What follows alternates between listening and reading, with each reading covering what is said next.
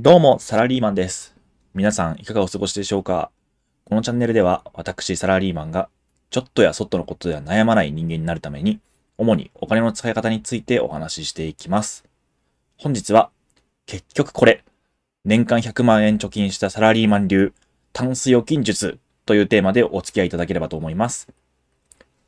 最初にお伝えしたいのは、今から話すことは、まあ、すごく当たり前というか、正論です。ですが、この効果は思ったよりも大きいよということをお話しできればと思いますので、ぜひ最後までお付き合いよろしくお願いします。自力でお金をコントロールして、いわゆる小金持ちになる第一歩は、出ていくお金を徹底的に管理すること。えー収入はもう会社次第ですから、自力で手元に残るお金を増やすには、まず支出を管理をする必要があります。まあ、すごく簡単なはずの話なんですよ。でもこれがなかなかできてない人の方が多いと思うんですよね。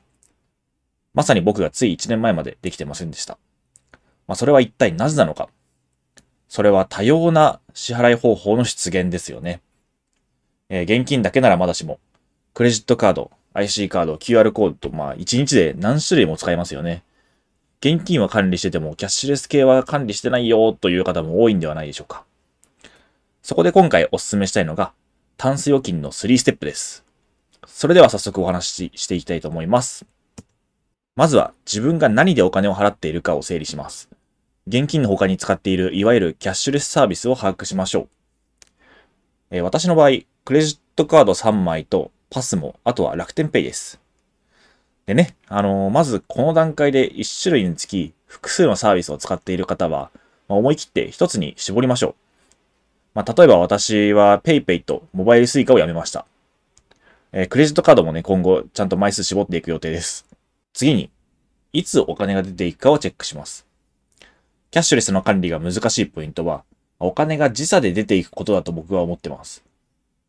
例えば、クレジットカードならいつ引き落としなのかは、えーホームページやクレジットカードのアプリで確認できます。僕が契約しているクレジットカードは15日払いのものと27日払いのものがあります。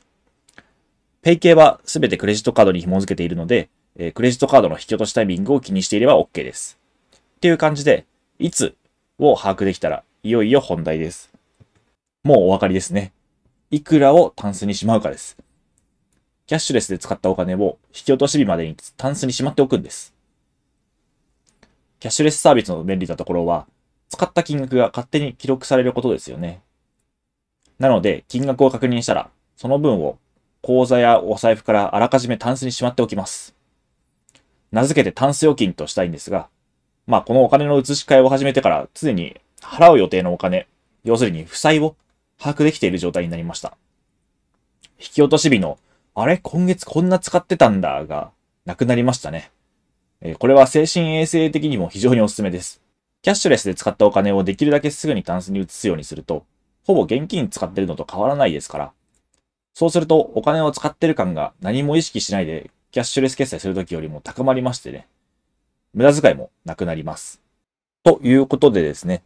サラリーマン流タンス預金術、これを1年継続したところ、本当に無駄遣いが減りまして、非常に貯金がはかどりました。支払う予定の金額が正しく把握できていると、自分が一体いくら持っているのか、実質の手持ち資金が自然と浮かび上がってきます。そうなると、より身の丈に合った支出を勝手にするようになるんですね。